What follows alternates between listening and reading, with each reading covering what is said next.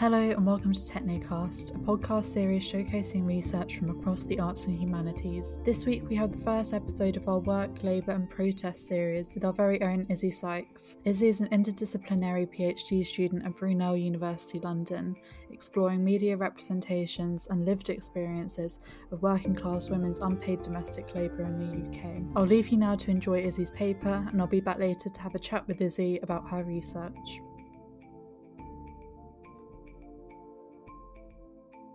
Hi everyone, I'm Isabel and I'm in my second year of my Techne funded PhD at Brunel University. Usually I'm one of your Technecast hosts, but today I'm happy to be on the other side of the podcast, sharing my research with you. In this paper, I'll be introducing you to my project, which compares media representations of British working class women's unpaid domestic work to lived experiences of this work using a mixed methods approach which combines textual analysis with text in action methods and interviews. So, domestic labour comprises the tasks involved in running a household, including shopping, budgeting, cleaning, and cooking. It's also often intertwined with the work of caring for children or other dependents in the home. Such work forms part of a wider network of social reproduction labour which consists, according to Laslett and Brenner, of the activities and attitudes, behaviors and emotions, responsibilities and relationships directly involved in the maintenance of life on a daily basis and intergenerationally. These are the activities that enable the worker to go to work, that reproduce our workforce, and therefore facilitate the continued functioning of capitalist society. This work has historically been and continues to be overtly gendered, with women carrying out the vast majority of social reproduction labour in countries across the globe, including the UK. Discussions surrounding domestic labour have been brought to the fore in recent years by events such as the COVID 19 pandemic and the cost of living crisis, as home working policies and rising living costs have placed greater attention on the time, costs, and labour involved in running a household and caring for those within it. Coupled with longer term trends, such as the impact of the 2008 financial crash, subsequent government austerity, and the dismantling of welfare provision, Western states like the UK are facing what Nancy Fraser calls a crisis of care, in which the unpaid labour that sustains capitalist states is consistently undermined and undervalued, even while it grows ever more visible and vital. This crisis of care has also highlighted the fact that social reproduction labour is explicitly classed as well as gendered. Feminist sociologists such as Tracy Jensen, Sarah de Benedictis, Kim Allen, and Imogen Tyler have shown how austerity measures introduced by UK Conservative governments following the financial crash have hit working class women the hardest. Within the context of the COVID 19 pandemic, research has found that working class women were left bearing the brunt of increased unpaid workloads, being less likely to benefit from flexible working policies and furlough schemes than middle class women or men. Moreover, the latest reports showing the impact of the cost of living crisis reveal that women in low paid work and women with caring responsibilities have been among the worst affected by escalating living costs in the UK. The household sits at the apex of these crises. From budgeting for a family amid benefits cuts, to home educating children in lockdown, to choosing between heating and eating as living costs rise. The crisis of care has significant consequences for the unpaid labour carried out every day by working class women in their homes. As feminist media scholars, including those I mentioned previously, have demonstrated, the media plays a vital role in producing, reflecting, and contesting class and gendered identities. As such, it is a key site for examining how working class women are viewed in UK society and how their unpaid labour is perceived. For example, Scholars such as Jensen, Tyler, and the others I mentioned previously have detailed how television and news media worked in tandem to fuel public anxieties surrounding the welfare state and to garner support for punitive austerity measures introduced in the years following the financial crash. Depictions of so called benefit brood families on poverty porn television shows such as Benefit Street, and stereotypes of working class femininity, popularized by comedy characters such as Little Britain's Vicky Pollard, fueled pervasive media narratives of working class women as benefit scroungers, raising work shy children and draining the state by claiming benefits. These narratives were mobilized by David Cameron's government to present working class women, and single mothers especially, as responsible for Britain's so called broken society, and were used to justify punitive austerity policies directed at dismantling the welfare state. For example, in David Cameron's Fight Back speech following the 2011 riots, he makes the bizarre suggestion that single motherhood was to blame for the violence, stating, I don't doubt that many of the rioters out last week have no father at home. Perhaps they come from one of the neighbourhoods where it is standard for children to have a mum and not a dad, where it's normal for young men to grow up without a male role model, looking to the streets for their father figures, filled up with rage and anger. The next year, the Troubled Families Programme was launched, targeting the working class single mothers who were presented as the cause of Britain's so called moral crisis, and sanctioning those who did not engage with its interventions. While the Troubled Families Programme has recently been rebranded as the Supporting Families Programme, the legacy of these years lives on today in the right wing media's preoccupation with benefits claimants and in political discourse pitting working people against the so called workless. These narratives continue to be reflected in punishing anti welfare policies, not least the cuts to benefits under the shift to universal credit and the punitive two child benefit cap, that render the work of maintaining a home and raising a family increasingly difficult for working class women. Mainstream media and government policy thus continue to work in tandem to denigrate working class women and disavow their labour. Set against the reality of the crisis of care, depictions of domesticity and domestic work on social media present a starkly different narrative. From the immaculate homes of cleanfluencers like Mrs. Hinch, to Khloe Kardashian's vast uniform pantry shelves, to cathartic clean talk content. Social media platforms are replete with images of what Casey and Littler call a polished and glamorous domestic life. My research focuses on TikTok, an app whose exponential growth during the lockdown phases of the pandemic has given it a unique relationship to the domestic space.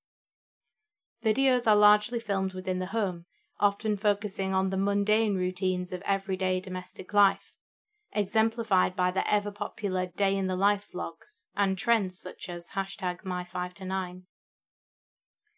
The most popular videos under these trends feature young women who epitomize conventional Western beauty standards, carrying out various cleaning and domestic labor tasks, from methodically decanting their shopping into glass containers, to organizing bathroom cabinets, to stacking identical Tupperware in expansive pantries. Each action is carried out methodically, with slow precision, often to a backdrop of ambient music. These domestic routines exude ease, presented as therapeutic and aesthetically pleasing for both the creator and the viewer. As Casey and Littler have suggested, the increasing popularity of these videos in recent years might reflect a desire to assert order and control over one's personal space in times of economic and political upheaval. Nonetheless, there is something fundamentally artificial and a little unsettling about these images of romantic domesticity centered on ease and catharsis. As we watch Mrs. Hinch's kitchen miraculously clean itself with a click of her fingers, or follow an influencer as she prepares her perfectly balanced meal prep lunches for the week ahead. The dirty, arduous, and time consuming reality of domestic work is conspicuous in its absence. Such idealized and privileged images of domestic bliss belie the demanding reality of running a household that is the reality for many women, particularly those who live at the sharp end of persistent austerity and rising living costs. As such, they exemplify and feed into society's class disavowal of domestic labour. What's more, a growing sector of this content links these idealized images of domesticity to regressive rhetoric surrounding naturalized gender roles, exemplified by the tradwife community. An abbreviation of traditional wife, a tradwife is a woman who believes that feminism has been preventing women from performing their natural gender roles as homemakers. As such, tradwives advocate for a return to a heteronormative male breadwinner model of domesticity, in which the husband goes out to work and the wife dedicates her life to homemaking and caring for her husband and children. Tradwife creators on TikTok center domestic labor and the aesthetics of homemaking on their accounts. They show themselves washing clothes, cooking for their husbands, decorating their homes, and some even choose to dress in the style of a 1950s housewife.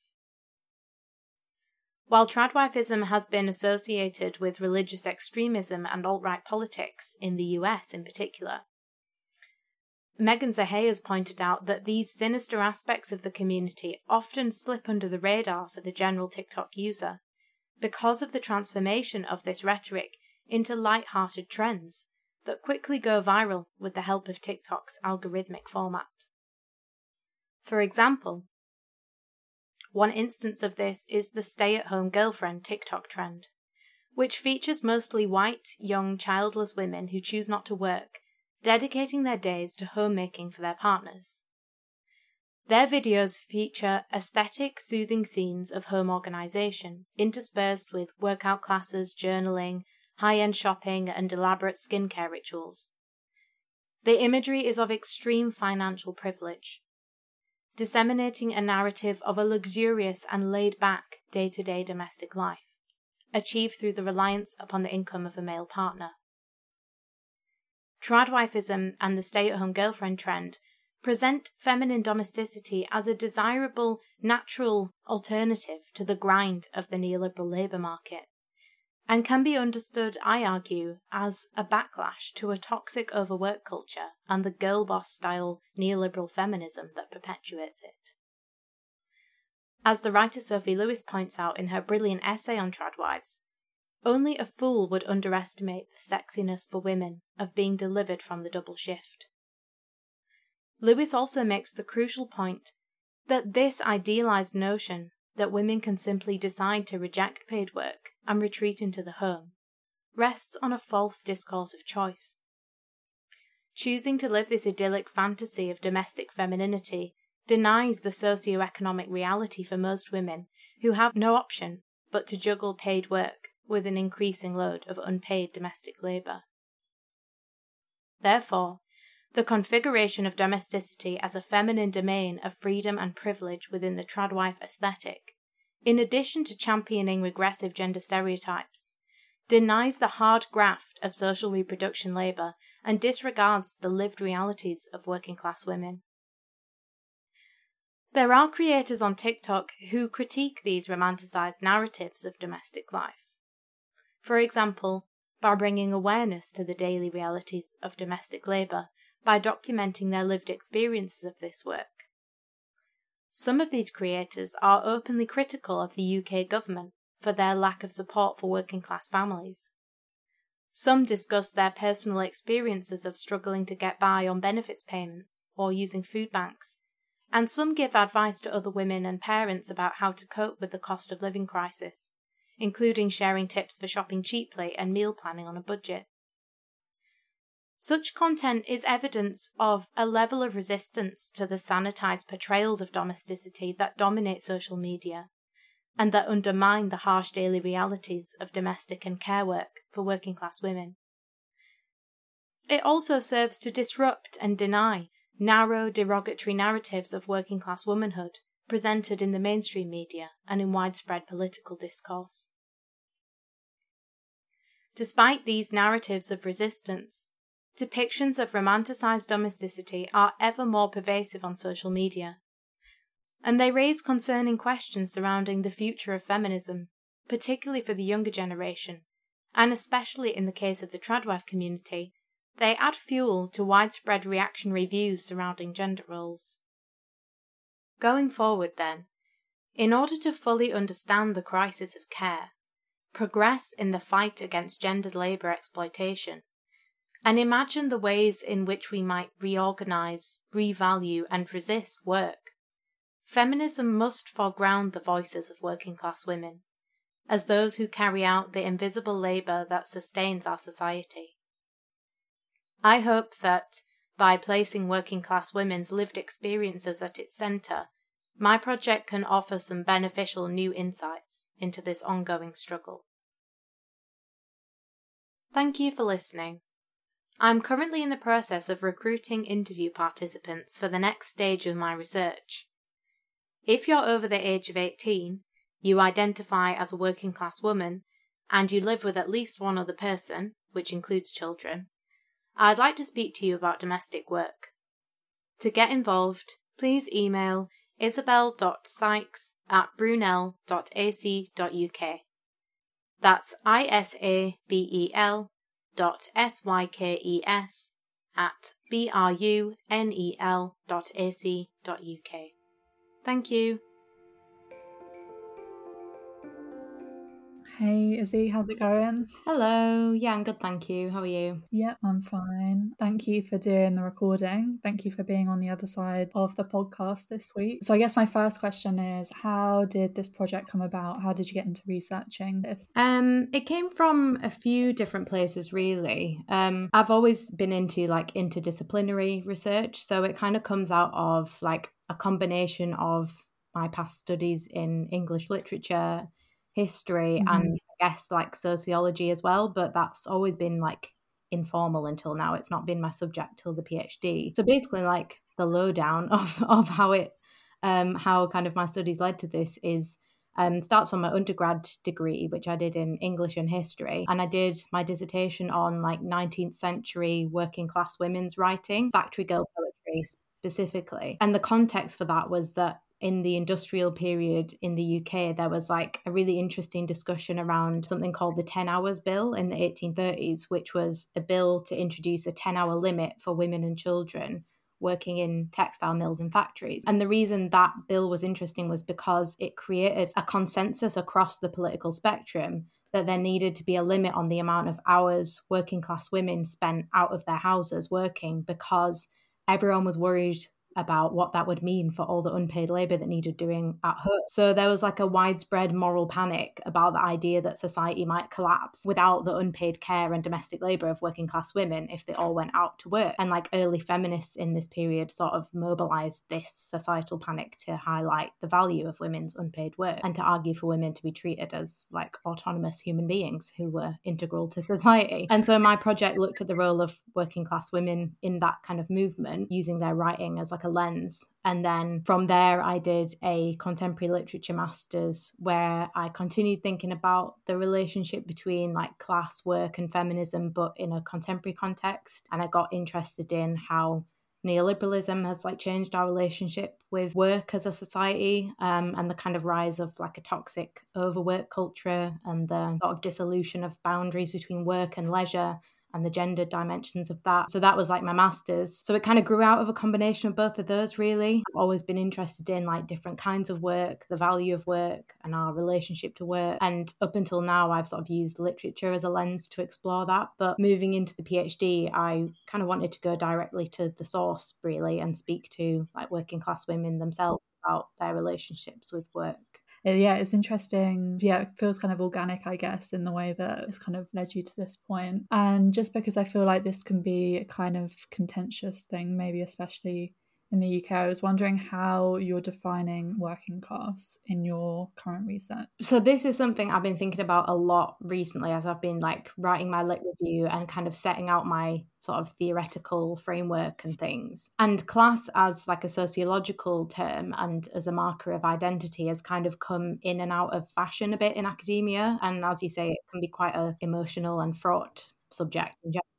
So, in arguing for its continued relevance, really, as a way to talk about like lived experience, I'm following like a group of feminist sociologists um, who are headed by an academic called Beverley Skeggs. Big up Beverley Skeggs. In the 90s, she kind of, um, her and her crew, sort of revived class um, as like an academic tool, as a sociological tool, basically by talking about it not as like a fixed economic category that's imposed on you based on what kind of job you have, but more like a process that's informed and shaped by social and cultural factors. And obviously, I mean, I'm never far away from like a Marxist definition of class because a big part of my project centers on like social reproduction theory. But while I do think work is an important aspect of somebody's class identity, I don't think a purely economic definition of class is the whole picture. Um, and something that Beverley Skeggs' work within working class communities has revealed is that class is still like an enduring part of how people identify and it still features in our language, in popular culture, and has an important influence on people's kind of values. But it's not like a simple category, it's more like a shifting process. And mm. in that way, people's subjective viewpoints are really key to understanding how class is experienced in the UK, I think. Um, mm. So, with that in mind, in my project, I'm um, choosing to recruit interview participants based on their self identification as working class. And then I'm going to ask them why they identify as working class, like in the interviews, and kind of have a chat about that. Because, I mean, one way, one reason for that is to acknowledge class as kind of a complex process. It also allows me to be like mindful of the power relations i think between myself as the researcher and the interviewees because i don't want to just go in imposing kind of arbitrary categories on people based on yeah. you know what job they have or what their parents do and things like that like i think that allowing people to talk about how they experience class maybe opens up the discussion a bit more. That's really interesting. When I was listening to your paper, I was, and when you've spoken about it before, I've always been interested in the TikTok element of it. So I was wondering what it's like doing research that focuses on TikTok. So, are there any particular difficulties that come with it? How has it affected your TikTok algorithm? It's interesting. It's it's exciting. Um, the TikTok element kind of just came. It wasn't meant to be really included in it, but I kind of got into a whole of like trad wives and kind of the weird sort of domestic things that are going on in TikTok. And it's also it's like a new field of study and it's interesting keeping up with all the stuff that's coming out that's being published all the time. And it's definitely the thing that people want to ask me about like at conferences and stuff, which hopefully means it's like a fruitful area of scholarship to be in. Um, and I think challenges wise, like one of the main obvious ones is that everything like changes so fast. I think with social media sort of research in general, but TikTok in particular, as soon as you get a grip on a kind of a cultural phenomenon or a moment, it's like already going. And like I'm trying to write an article at the minute about like trad wives and the stay at home girlfriend kind of trend on TikTok. And even as I'm writing it, I'm aware like whenever it does come out, it's kind of old news. So, I mean, that's why I like doing podcasts and stuff is good because you get to talk about the research as it's happening. And algorithm wise, I've, I mean, I've made a whole separate account because it's too much. There were so many, so many housewives on my TikTok, and like, enough is enough, you know, the work life balance. made a new account. I mean, another challenge is like developing any kind of methodology with TikTok because no one really knows how the algorithm works. And like, so everyone's methodology is sort of by nature really kind of bespoke to them because it's only, mm-hmm. you know, you can only see what the app is showing you and everyone gets a different perspective on what is like trending and what's popular and stuff really. I think it's doing interesting things in like media methodology and i'm glad to be like a part of that. Is it difficult to write about like in terms of trying to pin down that methodology? Yeah it is. I mean that's something i'm trying to do at the minute is like try and sort of plan um, slash write my methodology. And mm. yeah you kind of find yourself writing things like i watched 100 videos under the hashtag stay at home girlfriend. And then i you know started to think about themes that link them together. And then i did this. And it feels very kind of i guess like data based and like uh, scientific in a way that i'm really not used to because i'm used to just kind of getting really into the nitty gritty of like language and you know, you've usually got like a text right there. Definitely a whole different ball game in terms of working with data that I'm not used to. I generally try and stay far away from like tables and graphs and things. so it's a new it's a new skill, yeah. And I was wondering how paid influencing comes into this. For example, like the fact that clean influencers are not only presenting these kind of idealized and privileged images of domestic labor that's often like unpaid labor for a lot of working class women but they might also be getting paid or sponsored to do that i was wondering about that kind of tension yeah i'm really i'm really glad that you've asked that because that is something i've been thinking about a lot recently and I mean, the short answer is like I'm still kind of mulling it over. But yeah, I mean, it's a really interesting phenomenon, like especially in the tradwife community, where kind of espouse this ideal of being a homemaker and of doing that completely out of love, and it's not work. Their husband is earning all the money, but at the same time, they're making brand deals, they're advertising products, like mm. creating, editing, and producing like all this content like they are working being a, being a housewife like per se has never been detached from like the labor market and the economy and my work on housework like even back in the 19th century has taught me that you know housewives are always integral to driving consumer trends and mm. working from home like whether that's clothes mending or craft work or like nowadays being an influencer or running a business out of your home has never been unusual in the sort of housewife industry. But what's funny about like tradwives specifically is that they seem very keen to hold up this illusion that nothing they're doing is mm-hmm. work.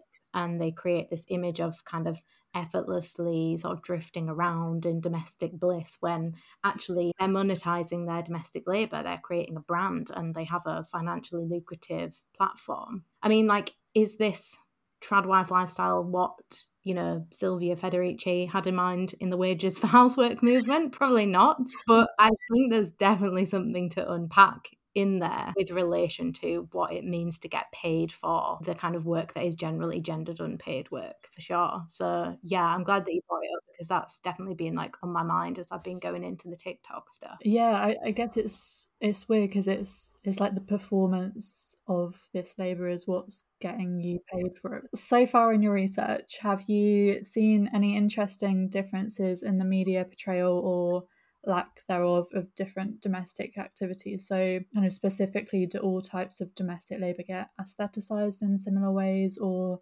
does the work involved in like caring for children get represented differently to the work involved in cleaning or cooking? Yeah, in the in the stay at home girlfriend content that I've been looking at recently for this article that I'm trying to write, there's kind of a complete absence of care work, really, because I think these kind of creators on TikTok the stay at home girlfriend creators rather than trad wives tend to be younger. They're kind of like Gen Z trad wives in training. And a lot of them don't have children yet. So their content tends to focus on sort of cooking, cleaning, shopping. And domestic labour in these trends is always presented as like very aesthetically pleasing. Everyone has kind of, you know, loads of time to be decanting their shopping into Tupperware. It's a therapeutic activity for them. It's part of their kind of self care regime to wipe the counters and reorganize the cereals and things. Like, nothing they ever do is dirty in the first place, basically. Like, everything they wipe is already immaculate. And also, I think like specific domestic tasks like decanting, organizing, packing, and unpacking lends itself well to like ASMR content, which is really popular on TikTok as well. So I definitely see a lot more of that, particularly among younger sort of creators who are into that. And even with like the creators who I mentioned in my talk who show a kind of unfiltered view of domestic labor and care work, who are sort of trying to counteract like cleanfluencer and tradwife narratives. Even for them, like cleaning and tidying and organizing is often still represented as the sort of cathartic, soothing activity that they do by themselves, like when the kids have gone to school and the house is quiet there's definitely a romanticized element, I think, to domestic work, like across the board. And I think it does come down partly to what two people I mentioned in the talk, Casey and Littler, say is like a need to have sort of control and order in a kind of chaotic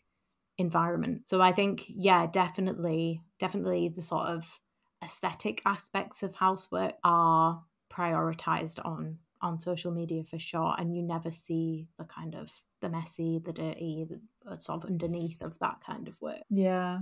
Uh, but I always find it interesting. There's this guy that I follow on Instagram. He's always doing like Sunday resets or like mm-hmm. unpacking like his new vacuum cleaner and like vacuuming or whatever.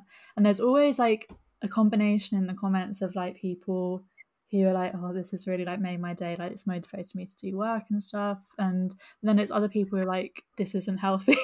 and I find it interesting, like the I guess people end up on those pages because the algorithm's showing them stuff but mm-hmm. i don't know like the there's like weird resistance and i guess this is true of like any social media trend but like resistance in the comments to like this un- unrealistic or maybe unrealistic to them yeah, and I do think TikTok in particular lends itself to sort of like dialogue and debate on the platform in a way that other social media platforms don't necessarily because of the kind of functions like stitching and duetting like people can literally you know respond to sort of live react to other people's content. So i, I do find that um, trends tend to become a lot more kind of like contentious and spark debate um, and a lot of that is a lot more kind of visual like people showing their own sort of lived experiences and like realities right next to one another in a way that's like a little bit different to um, a Twitter thread or um, you know comments on an Instagram post. I think I think there's something particular about TikTok that sparks those sort of debates. Yeah, that's really interesting. That's a good point. You spoke in your paper about media representations of working class families. So, for example, like poverty porn TV shows and stereotypical representations of working class women. And I was thinking, do you think it's become less acceptable now to target or laugh at working class women in TV representations, or is it just less over now, but it still it still happens? I feel like I have a lot to say on this again. So, um, okay, so I think that the way working class women and their work have been represented in the media has definitely changed in recent years. I think with regards to like the poverty porn television shows or factual welfare television shows, as the like proper name is, I think they they did come out of a very specific moment in the UK, um, like following the financial crash in 2008, and they really kind of exemplify that austerity era because you got an explosion of these programs like Channel 4's Benefit Street and Britain's Benefit Tenants. And then on Channel 5, you had like Life on the Dole and We Pay All Your Benefits. Like these shows, I think, are really symptomatic of anxieties surrounding public spending and welfare and like ideas of public duty and citizenship that are specific to that time in a lot of ways. And I think with regards to now in this kind of socio-political moment over a, like a decade into austerity now, this connection between like media and politics, I think is just wearing a different hat, really. Like you don't you might not necessarily get shows like benefit street sort of being referenced in pmqs as you did back then and you might get like less overtly sort of classist language like scroungers and chavs in like the mainstream press just openly depending on like what you read of. But we do still have like instances of you know politicians blaming structural inequality on the choices of individual working class people and trying to say that supposed working class idleness is the reason for the crippling poverty people are facing. And with regards to the media's treatment of working class women in recent years, that's definitely been very interesting. For example, if you look at how the mainstream press kind of celebrated nurses and carers, um, which are both professions where working class women are a significant proportion of the workforce, um, during the COVID 19 pandemic, linked with initiatives like Clap for Carers just like looking at that, you'd think working class women were now coming off pretty well in terms of how society are sort of narrating them and representing them and their work. But then you have to set that in the context of nurses going on strike over abysmal pay and working conditions and the fact that working class women suffered immensely during lockdown from lack of flexible working opportunities and mounting care responsibilities and the fact that women carers and women in low paid work and asylum seeking women are currently like among the worst societal groups affected by the cost of living crisis. Set against that, clap for carers means absolutely nothing in the face of those realities, obviously. So I think the bottom line is with regards to today, working class women's work is more visible in the media. And I think that visibility is making the need to address its exploitation more obvious. But I don't think the way that that work is valued in society, and more importantly, how the government support and compensate that work has improved really and that's why you know we're in this kind of crisis point I feel like that's a very pessimistic note but that is the that's yeah i mean guys so I guess it is kind of more maybe insidious now. There's less maybe acceptability for using words like scroungers and like really overtly like going for people who are on benefits. But yeah, this government still does. How does that connect maybe to the work you're doing now? How does it connect back and to the representations that you're seeing of working class women's unpaid domestic labour now? So I think in terms of the representation I'm seeing on platforms like TikTok and stuff, I think that prioritizing people's sort of subjective lived experiences and people's actual realities is becoming more possible and visible because accounts that are kind of like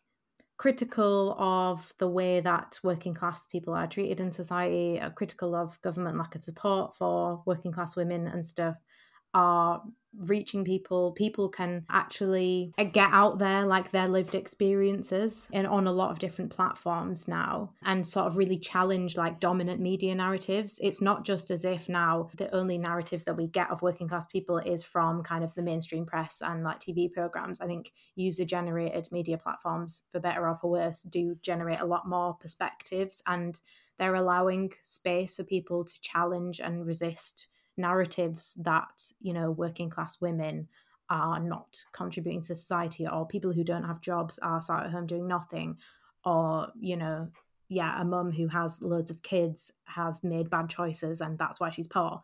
Those kinds of narratives i think can be challenged by listening to people's actual experiences and prioritizing the voices of people who are actually like affected by events like the cost of living crisis, prioritizing their experiences in finding our solutions to it. And I'm, I mean, I'm hoping that like by interviewing working class women, speaking to them, putting their voices at like the center of my project, I guess I'm hoping to be involved in that discussion in terms of just listening, like challenging dominant narratives and prioritizing sort of subjective viewpoints. And yeah, just starting to like really build a different picture of what we expect work to look like in this society and what work we should value and how it should be compensated. I mean, something I'm definitely interested in is like ideas of like anti work and post work. Someone like Sophie Lewis, for example, who's a writer who I really love, talks a lot about establishing the family as a kind of like patriarchal structure as a basis for dealing with the exploitation